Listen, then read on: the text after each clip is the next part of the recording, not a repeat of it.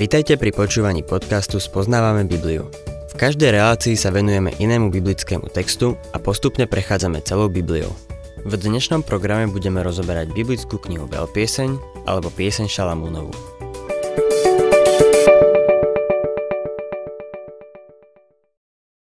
Milí poslucháči, v našom štúdiu knihy Veľpieseň sa dostávame k piatej piesni.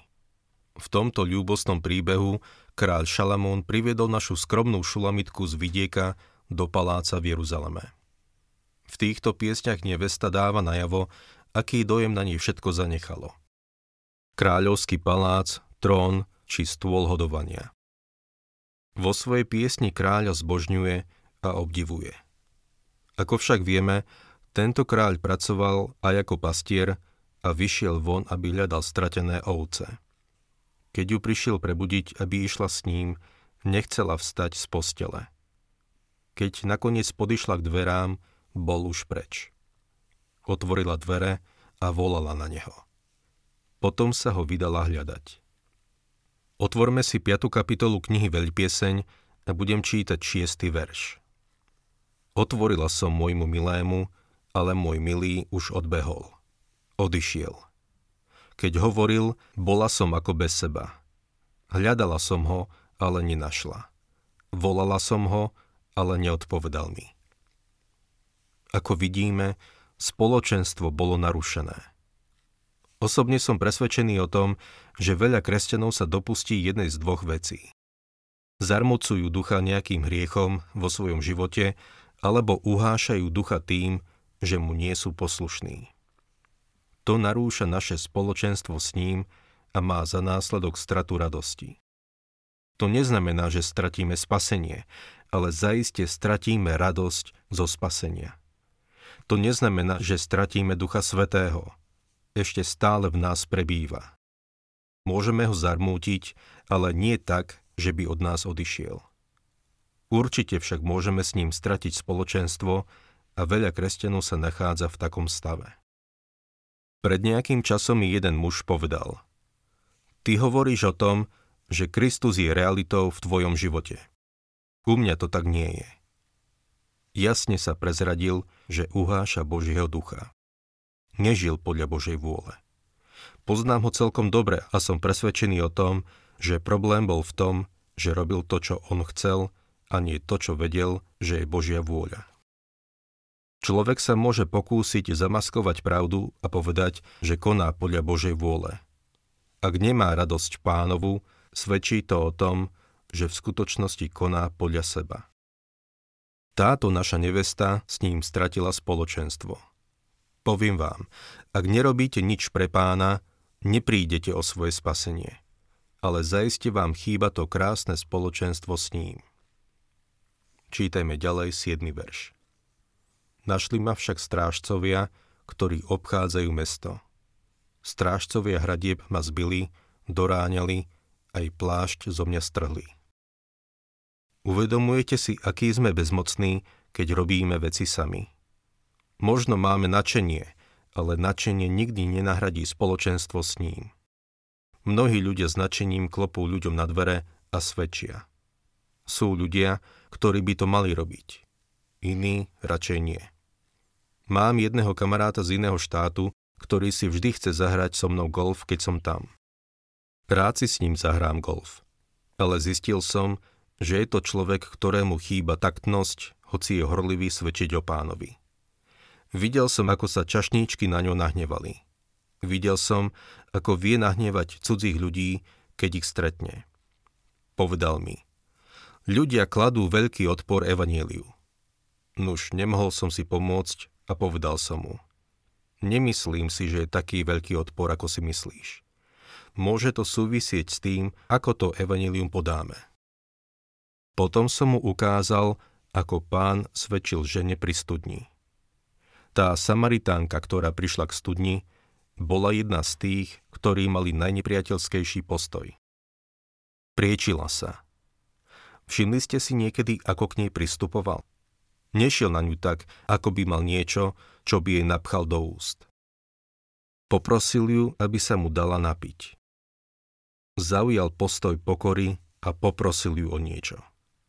Potom veľmi zdvorilo povedal. Mohol by som ti dať živú vodu, keby si chcela. Nakoniec ho o ňu poprosila, ale neponúkol jej ju, pokým si ju sama nevypýtala. Skôr ako ľuďom niečo napcháme do úst, musíme ich nechať, aby dostali na to chuť. Mali by v našom živote vidieť niečo, čo by ich viedlo k tomu, aby chceli spoznať pána Ježiša. Je však pravda, že je odpor voči Božiemu slovu a niekedy prichádza od ľudí, od ktorých by sme to nikdy nečakali. Našli ma však strážcovia, ktorí obchádzajú mesto. Strážcovia hradieb ma zbili, doráňali, aj plášť zo mňa strhli. Toto dievča prežívalo ťažké chvíle. Doráňali ju tí, čo ju mali chrániť. Toto isté sa deje aj v kresťanských kruhoch. Poznám veľa kazateľov, proti ktorým sa postavili starší zboru, lebo jeho kázanie tríznilo ich svedomie. Veľakrát odpor voči evaníliu prichádza od ľudí, ktorí by ho mali chrániť. Toto dievča, nevesta, teraz stretá céry Jeruzalema. Máme tu spev vo forme antifóny. Nevesta spieva jednu časť a céry jeruzalemské jej odpovedajú. Znie to ako opera. Nevesta vraví, 8. verš. Zaprisahávam vás, céry jeruzalemské. Ak nájdete môjho milého, čo mu oznámite? To, že som chorá od lásky. Ak ho nájdete, povedzte mu, že mi chýba. Povedzte mu, ako veľmi ho ľúbim. A povedzte mu, že ho hľadám. Jej srdce je choré a celou svojou bytosťou po ňom túži. Záhrada stratila svoju vôňu. Mirha a kadidlo už pre ňu toľko neznamenajú. Krása kvetov zvedla. Céry Jeruzalemské jej odpovedajú. 9. verš.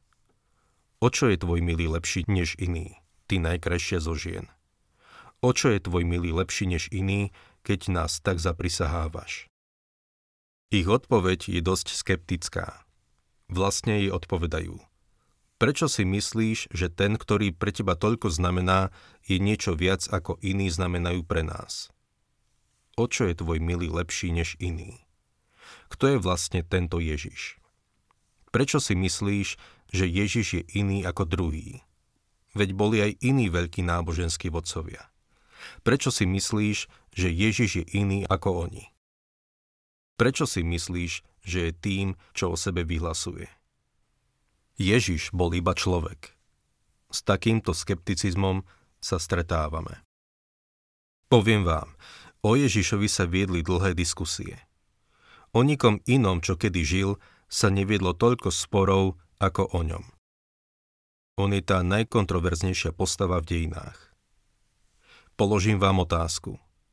Keby sa dnes niekto pokúsil dokázať, že Julius Cézar bol veľký darebák, boli by ste z toho nadšení a postavili by ste sa na jeho obranu. Ak by sa niekto pokúsil dokázať, že Julius Cézar bol svetec, boli by ste z toho nadšení a preli by ste sa kvôli tomu. Mňa by to nenadchlo. Nechal by som všetkých, nech si o Juliusovi Cézarovi myslia, čo chcú. Nehádal by som sa kvôli nemu. No len čo sa spomenie Ježiš Kristus, celé ľudstvo zaujme postoj. Je zaujímavé, že Boh nás núti urobiť rozhodnutie ohľadom svojho syna. Ani Piláta nenechal bez toho, aby sa nerozhodol. Pilát sa pokúšal z toho vyzliecť. Vzal vodu, umil si ruky a povedal. Ja nemám vinu na tejto krvi. Veľmi sa mýlil. Najstaršie vyznanie viery, ktoré sa odrieka už 2000 rokov, obsahuje slová. Ukrižovaný pod ponským Pilátom. Ponský Pilát neumil si si ruky. Rozhodol si sa. Boh ťa prinútil rozhodnúť sa. Pilát si myslel, že je sudca a že Ježiš je väzeň. Neuvedomil si, že Kristus je sudca a väzeň bol on. Aj dnes sa každý človek musí rozhodnúť. O čo je tvoj milý lepší než iný?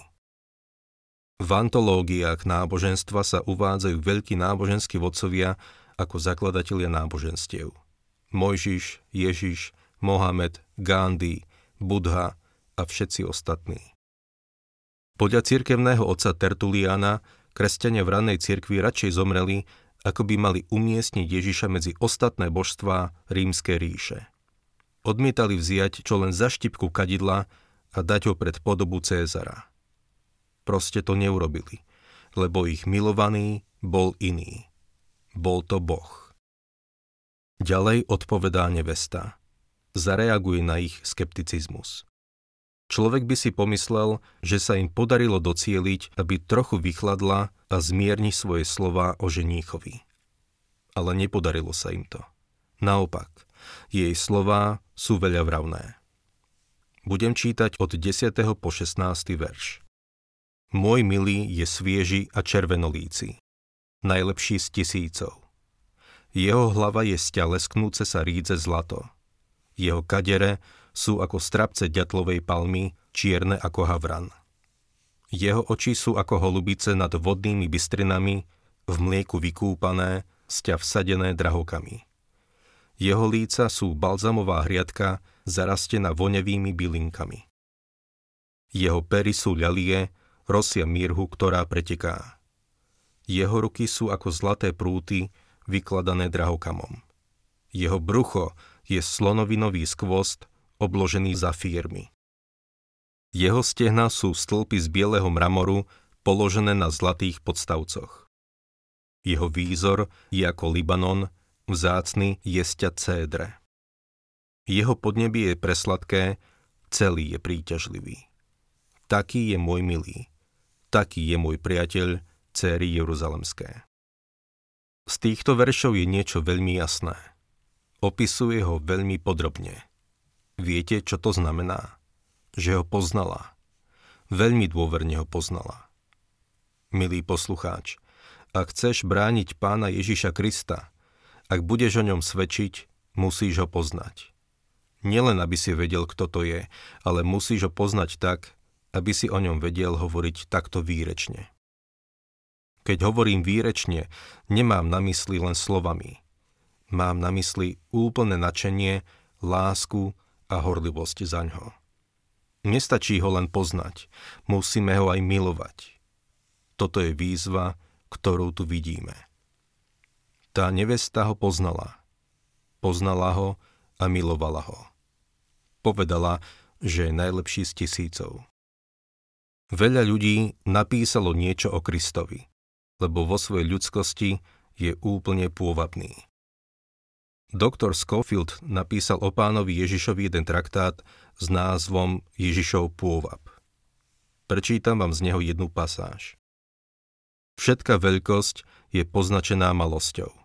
Všetká múdrosť je pokazená bláznostvom. Všetká dobrota je poškvrnená nedokonalosťou. Ježiš Kristus zostáva jediný, o kom sa bez hrubého lichutenia dá povedať, on je úplne pôvabný.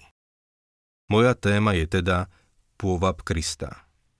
V prvom rade sa mi zdá, že tento Kristov pôvab spočíva v jeho dokonalej ľudskosti. Som zrozumiteľný. Nemám teraz na mysli to, že bol dokonalý človek, ale že bol dokonale ľudský. Vo všetkom, okrem našich hriechov a našej zlej prirodzenosti, je jedným z nás. Napredoval vzrastom i v milosti. Pracoval, plakal, modlil sa a miloval. Bol pokúšaný vo všetkom ako my, no bez riechu. Spolu s Tomášom vyznávame, že je našim pánom a Bohom. Zbožňujeme ho a ctíme ho, ale milovaný, neexistuje nikto, kto by s nami nadviazal takú intimitu, ktorá by sa tak priblížila k našim ľudským srdciam. Nikto v celom vesmíre, ktorého sa bojíme tak málo – jednoducho a prirodzene vstupuje do našich životov v 20. storočí, ako by vyrastal na tej istej ulici. Nie niekým z dávnych čias. Aký je len opravdivo ľudský. Marta ho hreší. Ján, ktorý ho videl krísiť mŕtvych, utíšiť búrku a rozprávať sa s Mojžišom a Eliášom na vrchu, neváha a počas večere si urobí z jeho hrude vankúš. Peter mu nedovolí umyť mu nohy ale potom chce, aby mu umil aj hlavu a ruky. Jedným dychom mu kladú hlúpe otázky, napomínajú ho, ctia si ho a uctievajú ho. Volá ich prvým menom a hovorí im, aby sa nebáli. Uistuje ich o svojej láske. V tomto všetkom sa mi zdá, že je úplne pôvabný. To je koniec citátu. Je úplne pôvabný. Je aj pre teba pôvabný. Je to dôležité. Ale tu dnes skončíme a na budúce budeme pokračovať.